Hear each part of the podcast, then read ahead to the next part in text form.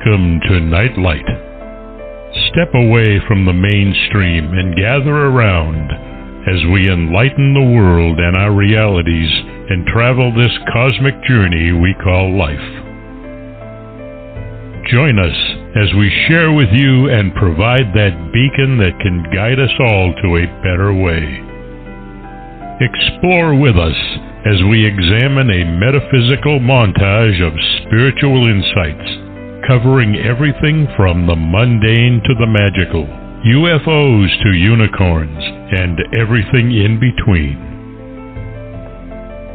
This is a time of awakening, of sharing and evolving, of spreading our wings and soaring on the cosmic breath of creation.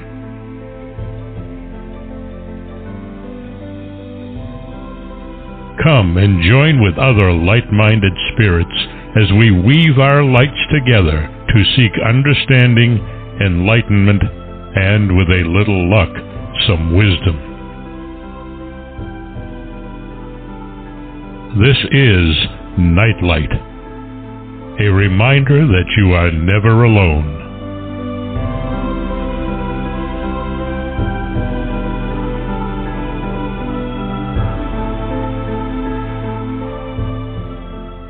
Welcome, everybody, to Nightlight.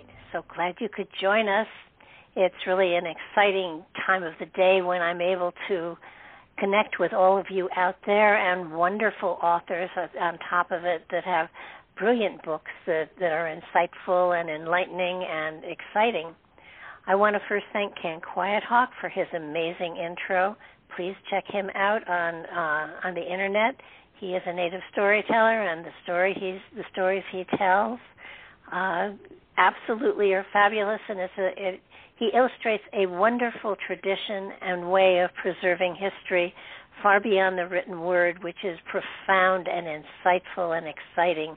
And it's it's a talent and a gift that has is sort of disappearing and the Native Americans are the first people, whatever their title is appropriate at the moment, are preserving this kind of history, and it's important that we know about it because, to be perfectly honest, preserving an oral history uh, in many ways is is more important than the written history. The written history can blow away in dust, and yet the oral history is preserved generation after generation after generation. Want to refer you to the website barbaradulong.com. We've got lots of wonderful information there, as well as links to all of the books that we talk about.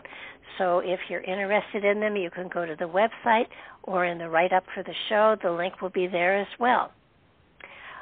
The book that we're talking about today is Quantum Spirituality with Amit Goswami and Valentina Onisor.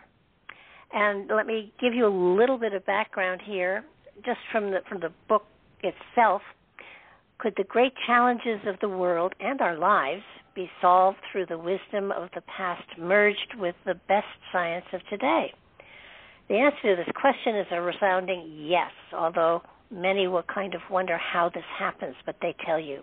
In quantum spirituality, Amit Goswami and Valentina Onisor join forces to reveal precisely this connection and catapult us light years beyond conventional thinking when it comes to our capabilities and our potential. In an intimate journey of easy to read science and true life events, the authors demonstrate how the marriage of science and spirituality and the cooperation of scientists and mystics opens the door to a new worldview. Quantum spirituality, oh, sorry. Quantum spirituality offers a brave attempt to unify the science and spiritual paths of existence the authors point out that all too often we find ourselves in unhappy situations when we embark on the on one path, one of the paths without considering the other. Especially a problem in our separate scientific and current religious worldviews. We need to take steps along both paths simultaneously, something that our quantum physics point of view explains. It's an exciting way of of uniting these two aspects of life and while while thinking about spirituality and being esoteric and spirituality being very scientific and and um physically based. It's it's a blend that is really quite fascinating. It makes a great deal of sense, and I welcome both of you to the show. Amit and Valentina, are you there? Yes, thank you very much. We are happy to be here. Well, I'm delighted to have delighted to have both of you on because it it really is a topic that that of course everybody looks at and and says how can you merge the two and and yet you seem to have done a very good job of it um, how would you explain quantum spirituality Amit well, how it is, is, is very easy to explain. In the older tradition, in the spiritual wisdom tradition, as it is sometimes called, the goal is self realization. Um, in another language, uh, you know, God's different archetypes. God is the oneness, uh, the ground of all being. Modern world is consciousness. Uh, so consciousness has different aspects. These aspects we call archetypes.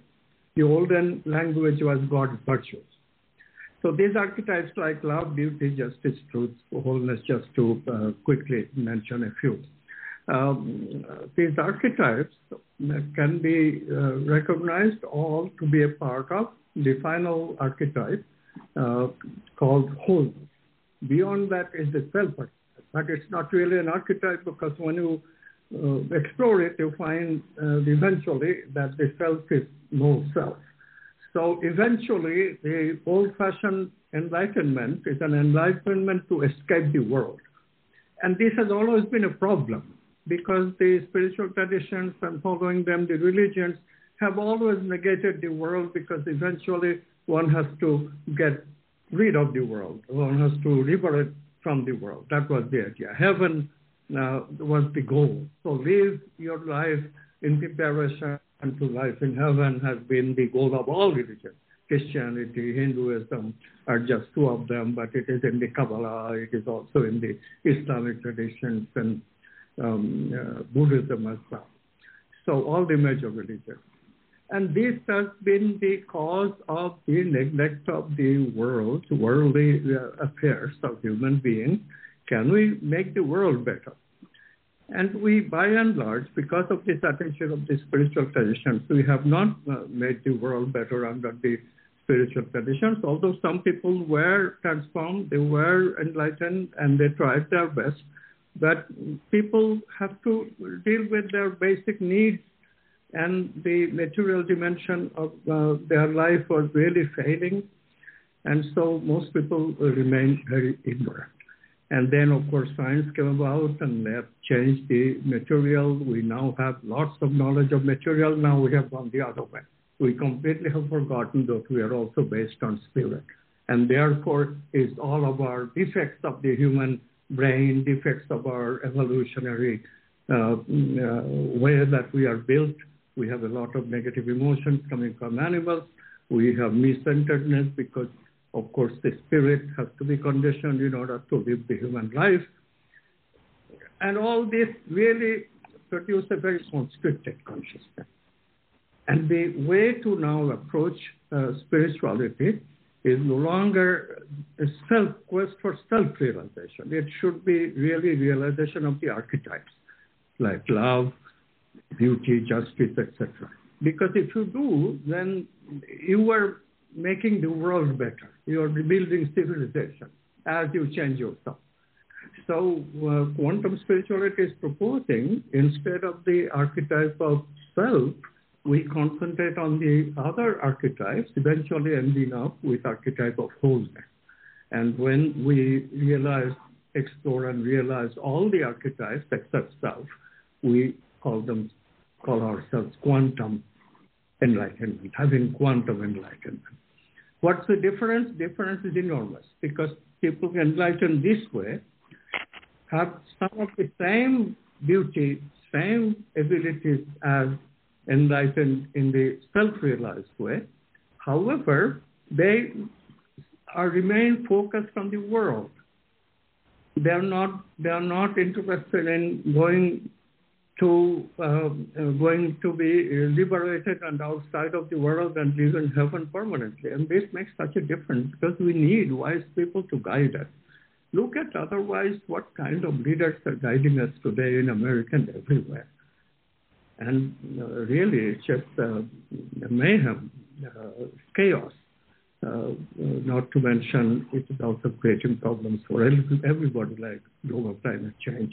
We feel that if we change the focus of our spiritual investigations, spiritual explorations to these archetypes, uh, beginning with abundance and power, very worldly archetypes, but combining them with goodness and love, and eventually ending up wholeness. That is the way to rescue civilization from uh, destruction.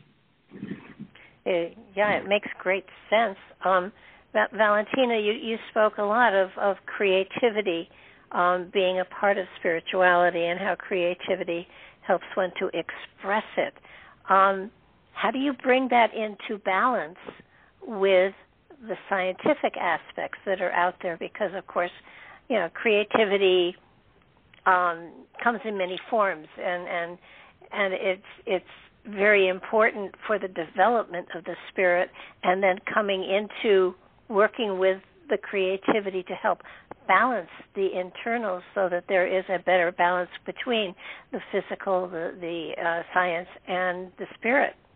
Um, how, how, does yeah. one go about finding that balance? Yeah, yeah, of course, it's very important. So it's that balance that you're uh, speaking about, and also all these dichotomies that exist in our beings and uh, again, that's why quantum spirituality and even the word quantum, if you put it to quantum spirituality or to quantum creativity, it refers to all this amazing wave of possibilities, you know.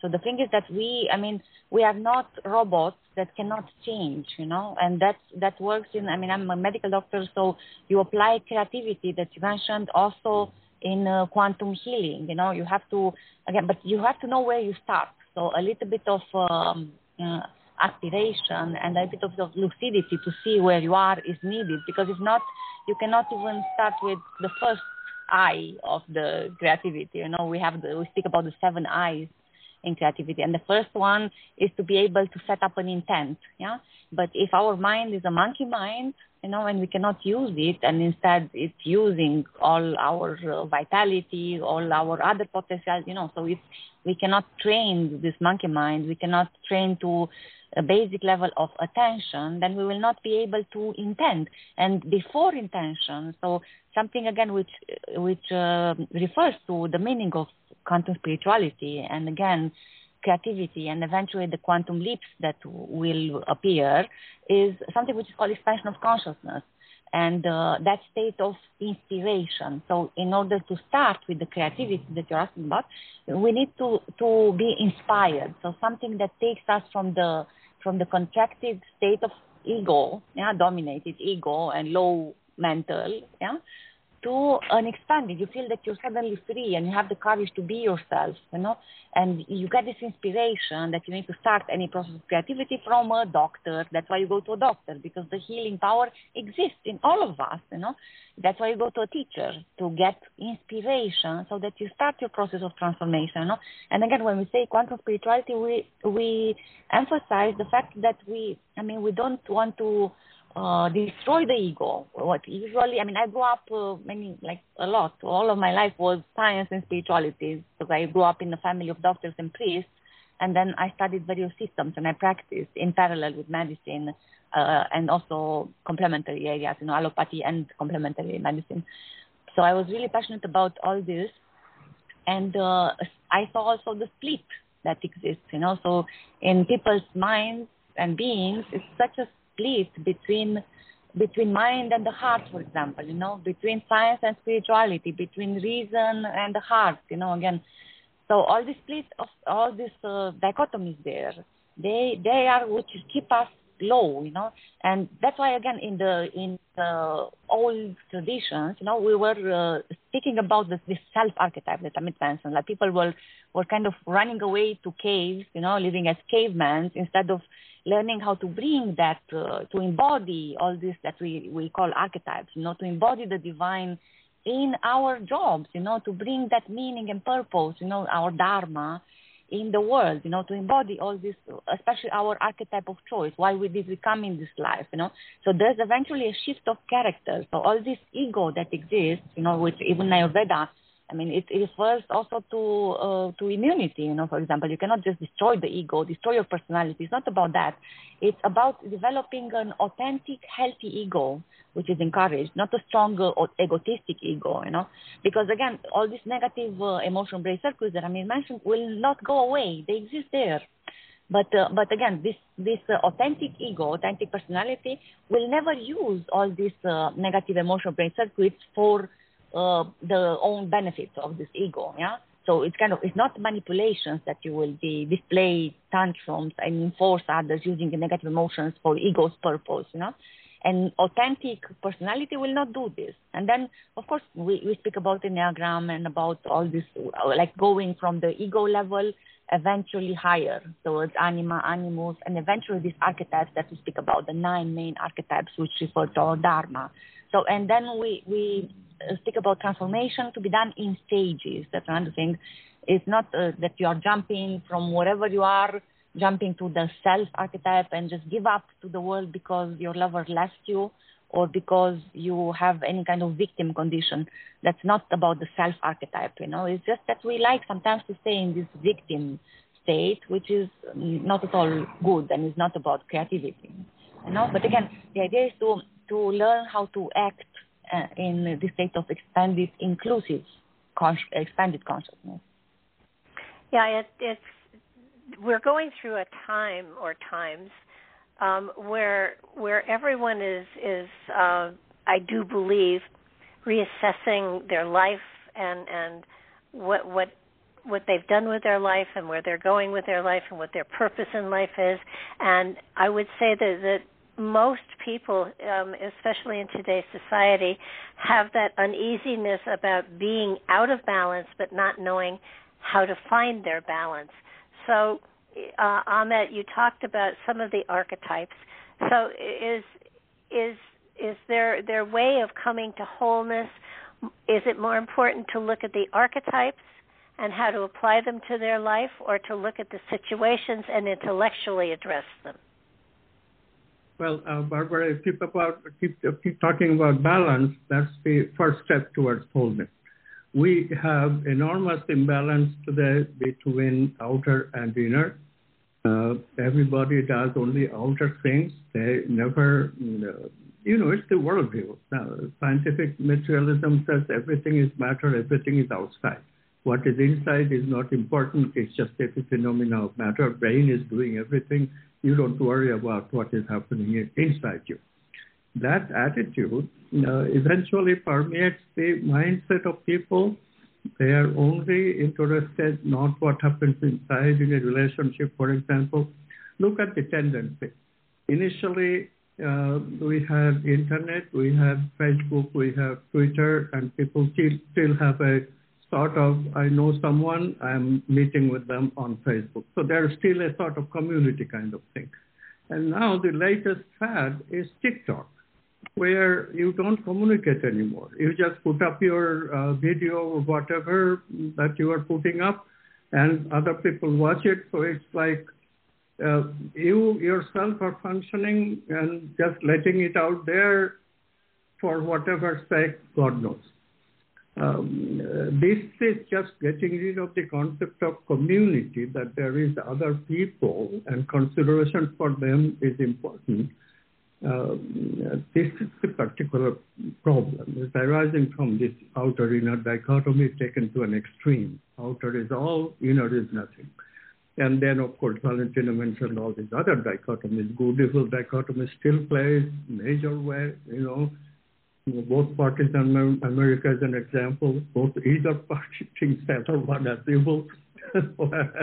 Obviously, that's absurd, but nobody looks for uh, you know, coherence in thinking anymore. One party supports scientific materialism, other party supports uh, religious bigotry. So, you know, it, it's just a no-win situation everywhere. There's, one has to first balance with creativity and conditioning. That's the essential balance. outer inner, that's the other essential balance, and male female, that's the third essential balance that was recognized millennia ago by Jesus himself. So those are three basic dichotomies. If we remove those fundamental dichotomies, then we have uh, first balance them and then transcend them. This transcending them is an idea which initially is a bit difficult to understand. But if we directly uh, learn to live life with how the archetypes come to us, which they do through the experience of intuition, and if we live life in an intuitive way, then uh, this dichotomy is uh, like dualism itself is a dichotomy. Good evil is a dichotomy. It is the archetype of goodness has no dichotomy. So then we get to be good in appropriate situations in an appropriate way. Um, and this way of living is what makes great people. Like when we talk about Mahatma Gandhi or Abraham Lincoln, they were also facing uh, great uh, conflicts, um, but indeed they always were able to take the appropriate action because they could transcend good and evil. There was no particularly everybody is evil among the Confederates, and nor was it everybody good for the people on the other side. So this good evil way distinction has to stop at some time, some place. And this is what wholeness does. When we look at with wholeness, we balance first and then we transcend good and evil. We appropriately choose whatever is the right response in a given situation. This is quantum spirituality. Okay. Um, you've Amit, you've mentioned intuition a number of times. Where does intuition come from? Well, intuition is the uh, uh, NESP quality, extrasensory perception. Intuition does not come from the material world. It can be associated with material world. For example, I see a flower and I can intuit beauty, or a sunset, again, intuit beauty. Um, but that's an association. Um, directly, the intuition comes from consciousness. It is a direct communication in quantum physics, we have room for it. We call it non-local communication. With intuition, we become one with everything every time, very momentarily. So we do not usually perceive it that way, except once in a while it does seem like an oceanic feeling. Uh, that Freud's word, by the way, Freud experienced this uh, a couple of times, but he missed the uh, importance of it. He called it childhood uh, helplessness. Uh, that's such a stupid way of avoiding the uh, spiritual, uh, what can I say? But, you know, Freud was a materialist, constructed consciousness in spite of all his genius that happened. So um, in uh, psychology, Carl Jung uh, uh, was a mystic, was a was spiritual person, and and now we uh-huh. have spiritual in the form of transpersonal psychology. So they talk some of the things in a very correct way. What quantum science does, we have been able to integrate the role of the brain, role of the body. Um, uh, like at some point, Valentino will give you the uh, basic uh, new stuff that we have that is in the vital creativity that changes the equation so beautifully that we believe that we can really teach quantum spirituality and balance and transcend the dualities to our students in a PhD program, which we are uh, in the process of uh, already running. Wow, um, Val- Valentina, um, I, I, I keep feeling that that the, the, the mystical um, is in many ways something that is near and dear to your heart, and our spiritual traditions, our religions, have have sort of um, not filled in all of the blanks that one would expect.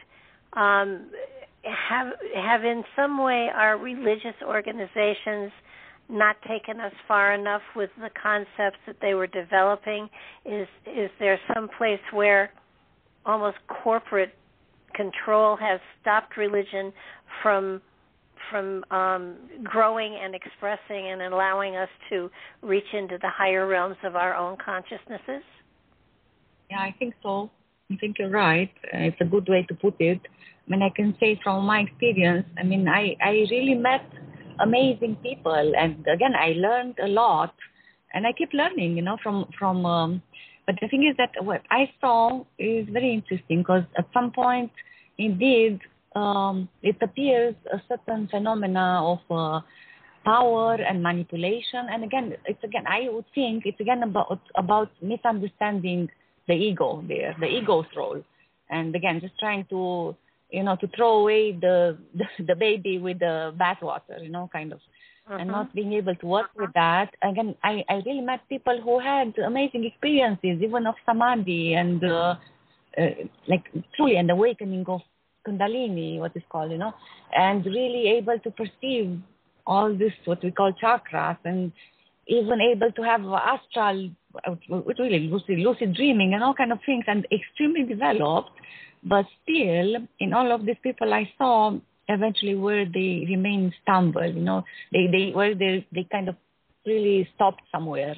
And but again, how do we know what is the movement of consciousness for anybody? I mean, you know, I am, I believe that for all these people, again, if there is a continuous state of aspiration, there's a fire in their hearts burning, eventually they will maybe remember what was the purpose for which they really started the spiritual search, you know, and then again, I also know people who are opening up to, to, uh, again, keeping, keeping questioning whatever they, they, um, draw a line because, because again we are get ending up with having a lot of dogmas you know in spirituality mm-hmm. and science also and that's the thing whatever we see nowadays and people call it science is not the science that we speak about when we say science and also the same spirituality is not uh, is not a dogma there uh, you, we shouldn't be afraid to talk about things you know and to it's not about somebody who has a bigger power than another person, then the other person is just plain stupid, and you have to just only obey.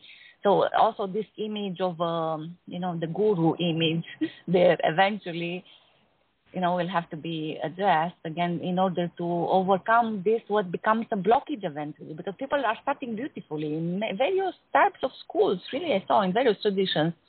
So the beginning is wonderful but then eventually something happens, you know. And Amit is describing very well how we see this relation with the guru, uh, you know, or how how what we call guru. Amit, maybe you want to say about this? Yeah, um, I, I, I, yeah. Go ahead, Amit. Uh, um, yeah, this is the thing. The, the traditional uh, way of teaching are all dualistic including the modern um, transpersonal psychology, uh, which also tend to be dualistic. The reason for holding on to dualism uh, is subtle. Uh, the reason is that people are uh, not really practicing what they preach.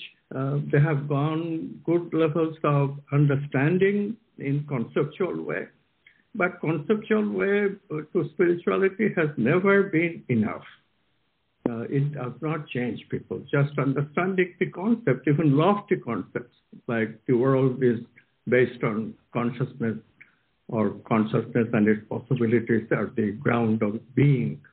Even these lofty concepts that people have been talking about for fully 7,000 years and 3,000 years in more or less many parts of the world. So uh, why don't other people pick it up? The reason that they don't pick it up is that they don't see any example of people living that oneness, today especially. More and more we delve into modern science and technology, modern way of living, the social media and all this stuff that we talked about earlier, the more we become detached from that consciousness that will take us to spirituality. So what we have to do is obviously, um, first of all, balance creativity and conditioning from our lethargy towards change and really shift our attention from outer to inner for a while because inner is way behind the outer. Inner has to catch up. When we catch up with the inner and people start seeing the value of the inner, that value has to be established first. And this is the reason that scientific materialism got to be appended. It has been verified already experimentally that it is not valid. Non-locality is experimental fact. This year, Nobel Prize was given for discovery of non-locality in physics. And my work and our spirituality is living proof that non-locality also belongs to us. Our brain can be non-local if we pay attention to intuition and eventually become creative. There is now brain evidence that the brain changes. Brain becomes very connected and connected in a non-local way when we meditate, when we are creative, when we are transformed. So these things are no longer people's imagination. It can be done. But it can be done only if we use a scientific process towards it and really are dedicated to transformation. If we don't transform, if we think it is easy, if we think just sitting and thinking about it will do it, or if we think just argumentation will produce transformation, none of these things are adequate. People have to live what they talk, what they want to be. People have to really strive. This is why Valentina and I are now writing a couple of books uh, talking about the archetypes in one book and talking about hero's journey to explore the archetypes in the other book. It is really hero's journey that Joseph Campbell talked about, that Carl Jung uh, discovered in the collective unconscious. Our ancestors did some of it, and uh, we feel that with quantum science and understanding of the creative process, like the seven life process that Valentina explained earlier, we can really hasten the process for many people. In fact, we are confident that, you know, if people come to us, uh, do PhD in our institution, Quantum Activism Vishwalayam Center for Quantum Activism, uh, which we also have an affiliated, fully government affiliated um, institution in India, University of Technology, through which we give the degrees. Um, if people do these degrees, take five, six years of transformational education, they will make major change in the way they think, they live, they make their living. This integration is essential. People have to walk that talk. That's really the first first requirement. And this is what the American intellectuals don't do. You know, the uh, uh, term has been used that people have become uh, uh philosophers. Um, they are intelligent people, intellectuals. They have values but they don't practice it. They understand the values, but they don't practice it. Intellectuals with values. They go on being intellectual about the values, how to explain them, this, that, this, that, this ism, that ism, but they don't practice them. Without practice, they don't know what the values are about. How, if you don't practice love, how do you know what love is about? That love is about caring, love is about expanding consciousness to include the other, that is what love is about. And these people talk about computer models of consciousness and think love will jump out of that. Totally head-based. Valentina mentioned the heart, and the heart and the head obviously have to be integrated in order to know what love is. You cannot know love with just the brain. So these are the changes that one has to make, Barbara. Yeah, let me add something. Can I, Barbara? Sure we're here. So again, if you want a word about this, it's arrogance. You know, I mean, we see this mm-hmm. also in other schools, and also we see it in our students. You know, it's so interesting to see that people who are more mental, you know, mainly mental and very intelligent. You know, but yeah, not not uh, there's uh, all kind of levels of intelligence. You know, it's emotional intelligence, which is further than what we usually meet. You know. But people who think of themselves that they are so intelligent, or others who think themselves they are so spiritual, don't know. So it's a, it's an arrogance there which becomes such a huge obstacle, you know.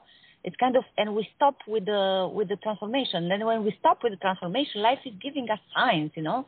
Eventually, diseases. No, not to mention ha- lack of happiness, lack of love, and all that, lack of expansion of consciousness. Eventually, you know. But again, so there's arrogance and then there's a lot of inertia, huge inertia. We can see this in ourselves, in all of us. You know, we really have an inertia there.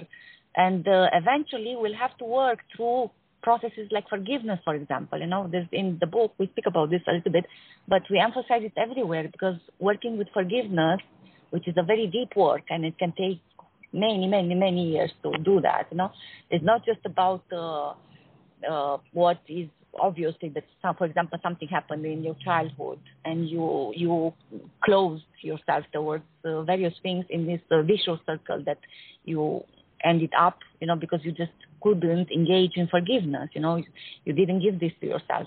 But eventually we'll have to forgive ourselves even for this inertia you know because transformation is something continuous and really takes a hero. It takes a lot of courage to again to see where we are and to keep moving you know yeah and and in growing um a lot of times we we have to unlearn something that we've been taught by others and exactly. it, it it's letting go of those uh, familiarities and allowing ourselves to expand beyond them that is so frightening for so many people.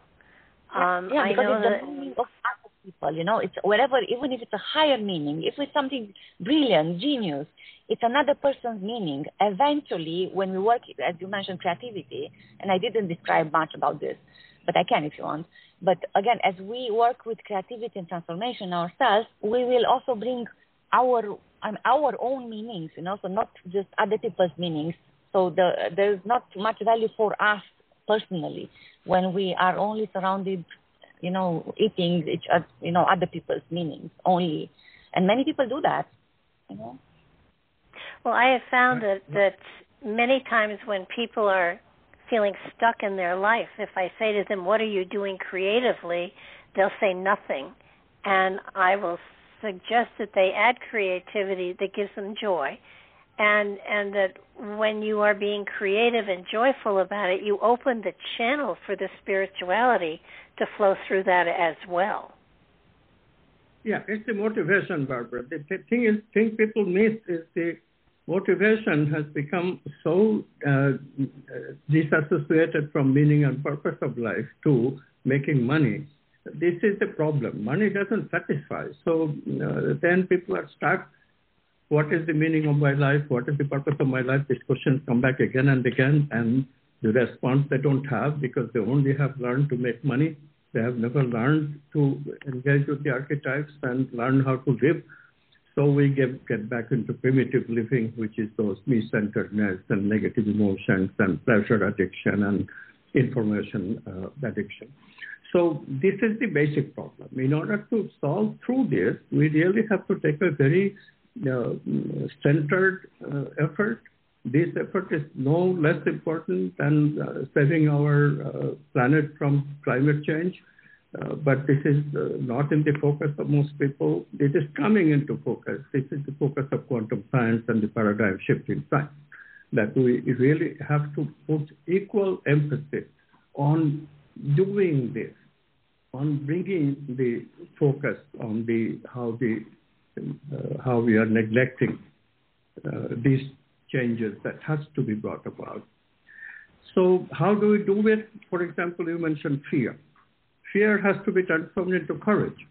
How do we do that? It's about the chakra in the body where we feel the vital energies. Um, I don't know uh, if our listeners are familiar with chakras, but they are the places where we feel the feelings in the body. If you don't take quantum leaps, what happens is that the chakra at the navel, which gives us a sense of the body ego, so to speak, just as you have mental ego, similarly you have a vital ego in the body. But this ego is centered more on pride, security. These are the survival level of emotions. But mm-hmm. when we take a quantum leap, you know, that's when those emotions give way to what we call courage. In other words, energy is locked up in what we call the root chakra at the bottom of the body, the anus, those organs are connected with elimination. And if you, everybody knows if you're constipated, you have more fear than if you're not constipated. So uh, get rid of that anal retentive attitude. That's the first of all. And the second of all is engage in vital creativity in lifting that blocked energy, like it's like a spring. It's unda. It's, it's not. It has to be released, and that release can be done with those vital energy exercises that Valentina mentioned earlier, like qigong and pranayama, yoga, and that releases the energy, and you get a quantum leap at the navel chakra that gives you courage. So this courage, once you get the courage, then we can go for love. The first step is to transform fear into courage. And uh, second thing is to reduce the brain supremacy on the body and investigate the emotions in the body, feelings in the body, and discover the heart. Fortunately, women already have one step in that direction thanks to their particular development and particular uh, you know, brain structure. So that women can teach us. Uh, men in the olden days could teach us about the navel chakra, but today uh, uh navel chakra is all uh, used up in those uh, feelings that I mentioned earlier: superiority, feelings of pride, feelings of uh, security, those are the things that count the most. That has to change, and then we can get into the positive emotions of courage, love, goodness, um, and the rest. Well, I think, uh, first of all, my audience is very well um, informed about um, the fact that the chakras are not just pretty little circles of spinning energy, that there's so much more connected to them. But I think that they they haven't made the uh, some some may have not made the connection to the fact that that that energy is is related also to the body and the feelings within the body, and and then of course, uh, Valentina, um, the many faces of love, the many kinds of love that come from understanding the power centers within the body and how they're functioning. Yeah, of course. I mean, it's it's uh, important to to understand again. First of all, that we are not just a physical body. I know. I think all your viewers know that, and uh, yeah. We are just really not just a physical body. And even there are people who are healthy, for example, anatomically, medical speaking. You know, you're just all healthy, but you lack. Uh, vital energy, for example, you know, and you feel this phenomenon which is more and more often of chronic fatigue, for example. And then, for example, acupuncture can help, but not just that, you know, so you have to go deeper. And if there's this situation again, eventually we have to reestablish this synchrony also between the bodies. But chakras, if you want, yeah, there are the places if you want, where consciousness simultaneously actualizes the vital and the physical, first of all, we refer to these levels, in the process of which we call it the software, the functional programs are run, and then the organ functions in those areas take place. And then, uh, if you heard about, you know about Rupert Sheldrake, he came with the term of morphogenetical fields, and Amit took it further, and we call it correlated liturgical fields. You know, they, we refer more to the function of this field. And then you feel this movement in the form of vital energy. And then, uh, yeah, we speak a lot about uh, chakra psychology. And if you want, I can make a short review with the corresponding physical organs and associated feelings, if you want. But again, uh, sure. just to, yeah. you know, yeah? Okay, so yeah. um, we, with, so I will go uh, briefly through all of them. Just it's very important to see that we we speak even in the another book, the next book that we wrote, the Quantum Brain. We we explain this even more. Uh, that we refer to the fact that the vital energies actually can actualize or collapse, if you want, only starting from the navel area. So that's why the navel area is the first place, the place of transformation. You have in karate, hara is called, right? And also yeah. in yoga. And like for example, women, you know, we are, we have by birth weaker this area. Men, if you see a man with a belly, he will not mind to just laugh and say, "Ah, oh, I'm so good," you know. But a woman, oh my God, we have to hide, and that's why we we don't even engage the abdomen in our breathing, for example. So we breathe very superficial, and we don't bring energy there. So, for example, abdominal breathing would help a lot a woman to relax this area because if not, you have so many fibromas and cysts all these manifestations which show that the energy doesn't circulate from the lower levels up you know okay so this would this would be the first place to address You know, the first place where we speak about the collapse of this vital energy at the navel level, and then at the heart. You you know about the HeartMath Institute, in California, and their discoveries about the heart. There's the brain formation in the heart also, and then the brow, yeah, Ajna chakra.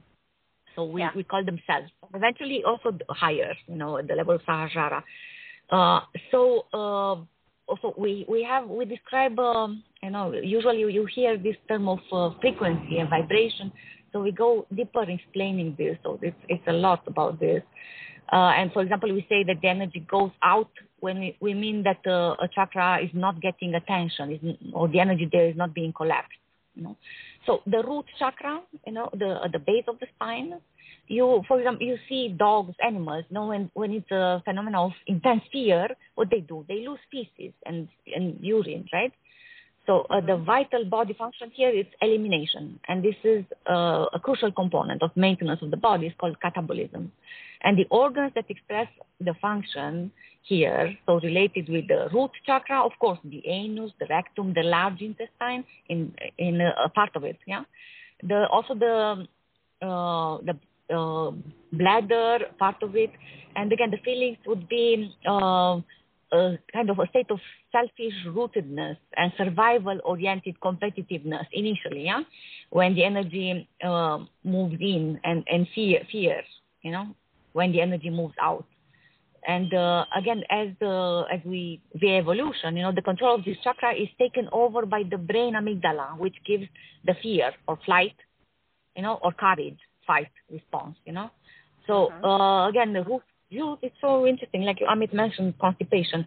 Of course, again, it's it's uh, immediate. You see the the relation between this uh, root chakra and the navel chakra, you know, because again, he mentioned courage. So eventually, as we replace fear with courage and actually love also, you know, that's kind of the love. Love is the opposite of fear, uh, for me at least, you know. But it takes courage uh-huh. to engage love also. Yeah.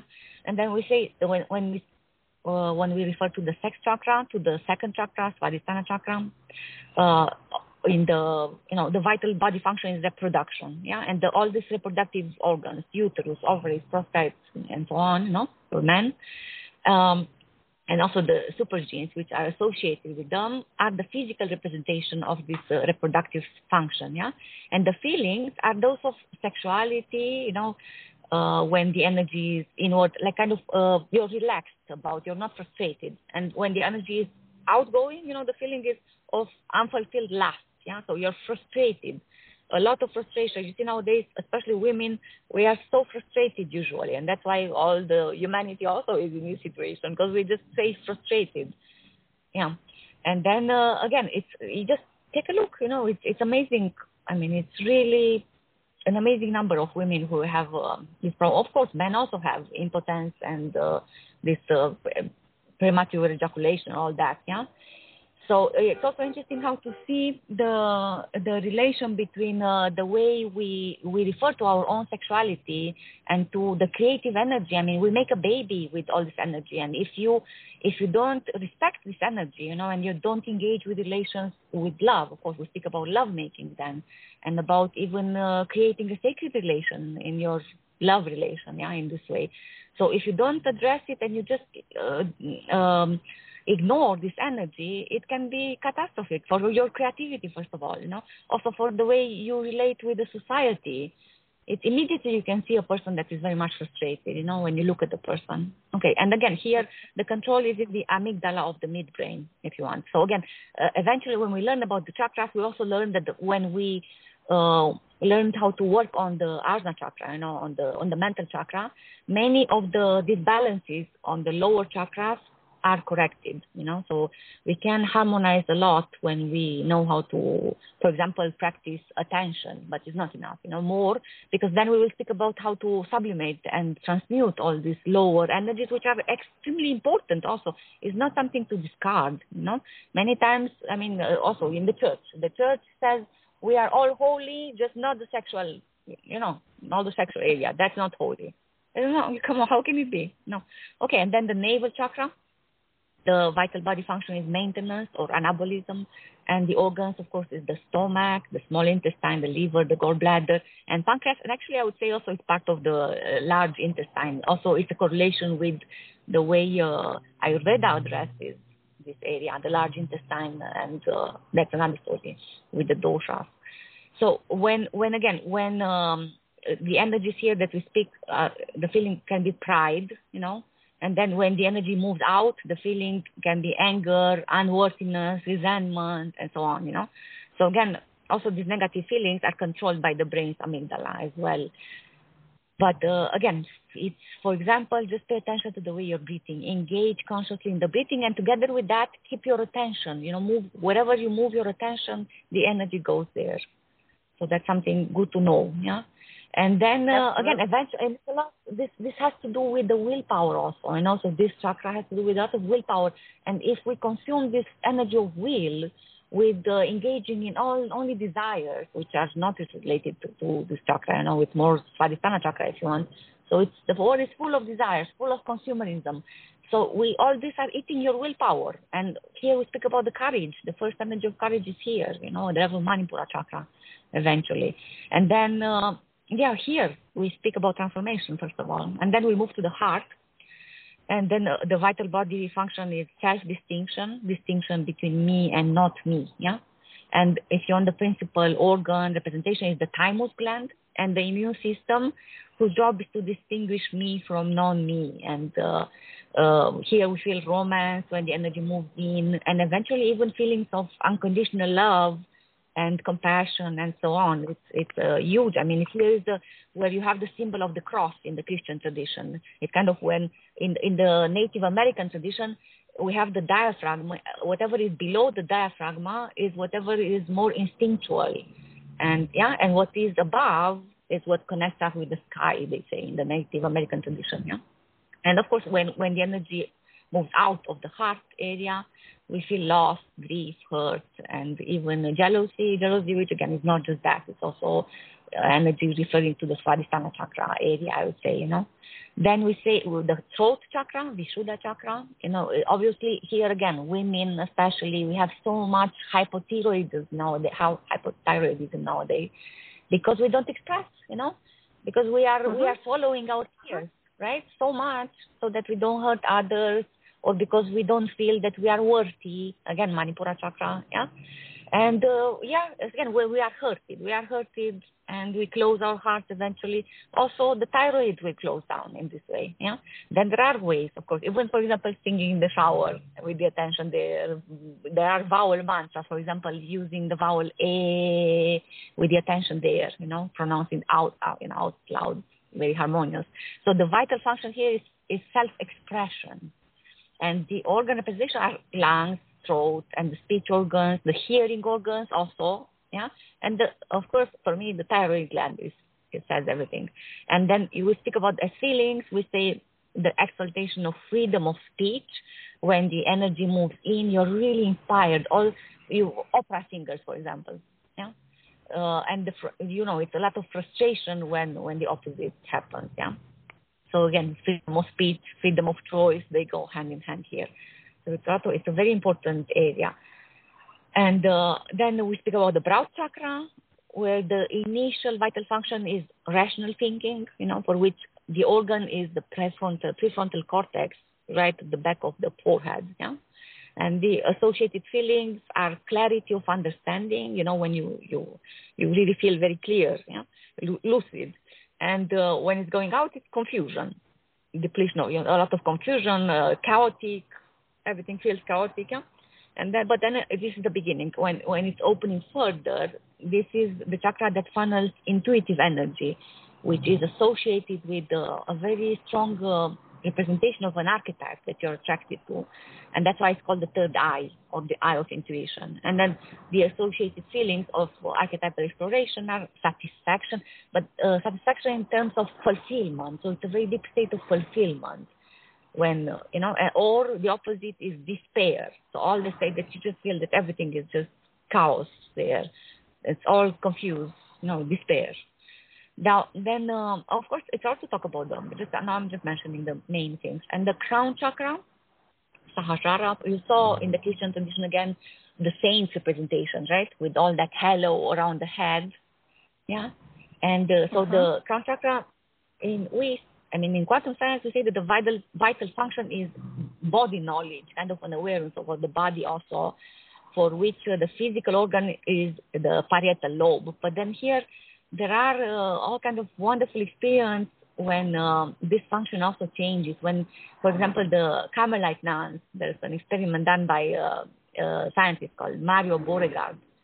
And uh, it's a beautiful experiment that Amit is giving as example. So when they went in state of ecstasy, how all this uh, function of the parietal lobe is, is really changing.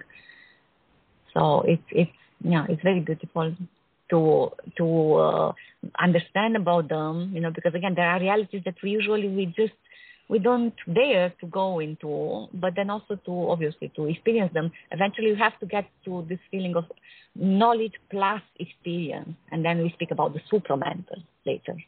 So that's just some ideas. I think most of the people know about these things, but just yeah. Well, it's it's it's it's a you pulled it together beautifully, and and I'm sure that people are going to listen and go back and take notes. Um, Amit, I, I just in, in closing here, I, I, if I can squeeze it in, in in your book you talk about the heart and the brain each having a self. How what does that mean, and and do they ever talk? yes, they, they, they do talk. Um, but let me first explain uh, what a self um, uh, requirement for the self is. You see, quantum physics says consciousness is the ground of all being. What that means is that consciousness has all the possibilities of our being. And our being, uh, thinking being, feeling being, uh, material being, sensing being, intuitive being, all that being is contained in these possibilities, right? So um, uh, then the question is, of course, uh, how do we uh, uh, uh manifest the possibilities and consciousness should. But that's the that's the very basic uh, aspects of it. And then the question is, is that you know how do we then develop this consciousness that chooses into a self that uh, is represented in the brain. And the, uh, because consciousness is oneness, it has no second. And how can one split into subject that experiences and self that experiences and the object that is being experienced? A very huge problem, but it is solved by a concept called tangled hierarchy. Uh, brain has a memory apparatus Brain also has a perception apparatus. Notice the circularity between them. Uh, without perception, we cannot have memory, but without memory, it is impossible to perceive. This is a bit subtle, but it's really true. How we perceive is use bits of memory to make sense of what we are perceiving. So both are required for each other and making a circular hierarchy called tangled hierarchy. And this is the requirement of self because once consciousness enters an apparatus which has a tangled hierarchy, consciousness itself gets very mixed up. Which pole do I belong to? I go to one pole, but one pole doesn't exist without the other. I go to the other pole, then the other pole doesn't exist without this one. So you go back and forth between the two poles. So consciousness gets caught in that hierarchy, circular hierarchy, confined consciousness within that circle. And that gives us the idea of self. And this self then is separate from the object that is manifesting. All the con- uh, experiences arising in the in consciousness itself, in the ground of being. But the, we think that a self is observing the object separate from itself. That appearance is the what the quantum manifestation from potentiality is creating. Now, what was very surprising, you know, for a long time, uh, we were looking at, I was definitely looking at the archetype of love and uh, looking at uh, the uh, heart chakra. And of course, the uh, chakra is also the site of the immune system in the form of the thymus gland, which is easy to forget, but really we call it a heart chakra, but the base level condition, it's the immune system which controls the heart chakra and the energy get is defensiveness. When the immune system is active, it's defending our body from intruders. It's defensiveness. When the immune system does not act, then we are vulnerable, right? And so I thought, okay, you know, when we are vulnerable, that's a requirement for love. So maybe the immune system has to suspend itself. So that thought eventually led to, because, you know, when Valentina joined me, eventually that led to the idea that, look, the heart actually has a brain. You know, that's a huge bundle of neurons, sort of a small brain, and brain can make memory. So we immediately realized, ah, so the uh, energy of love and memory making capacity makes the uh, self particularly uh, poignant to us so that we cannot not observe that this heart is a loving um, apparatus. This heart chakra is the chakra of love. But actually, for non-transformed people, people who don't learn love, there are a lot of people like that today who are into faith. Why are they into faith? Because they are into defensiveness. They never have taken the quantum leaping that it takes to get into the tangle hierarchical operation in the heart chakra, tangle hierarchical operation in the heart. Heart itself transforms from a blood pump into an apparatus which still pumps blood, but it also becomes capable of loving.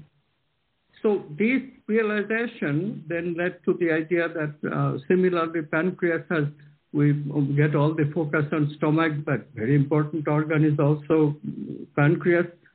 You know, we get diabetes if pancreas malfunction. So this pancreas malfunction, this has to be compared with that immune system malfunction.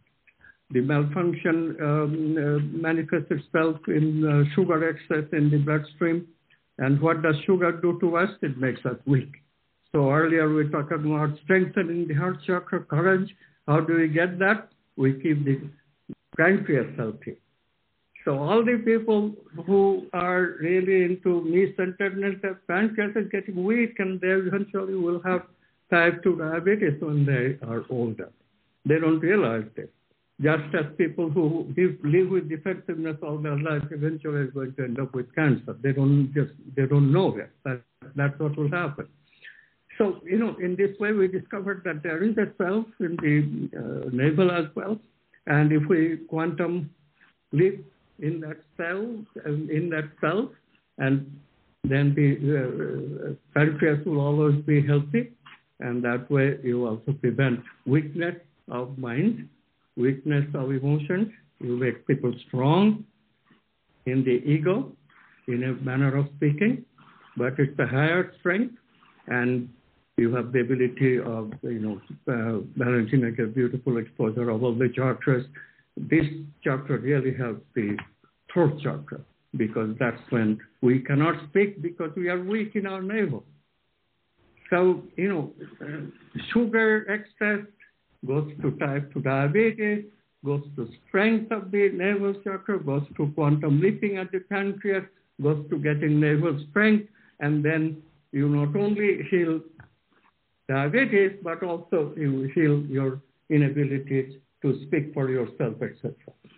So these things, all these things are known in different pieces, different pieces, and now we are discovering that they are all unified in the quantum science. So all can be understood.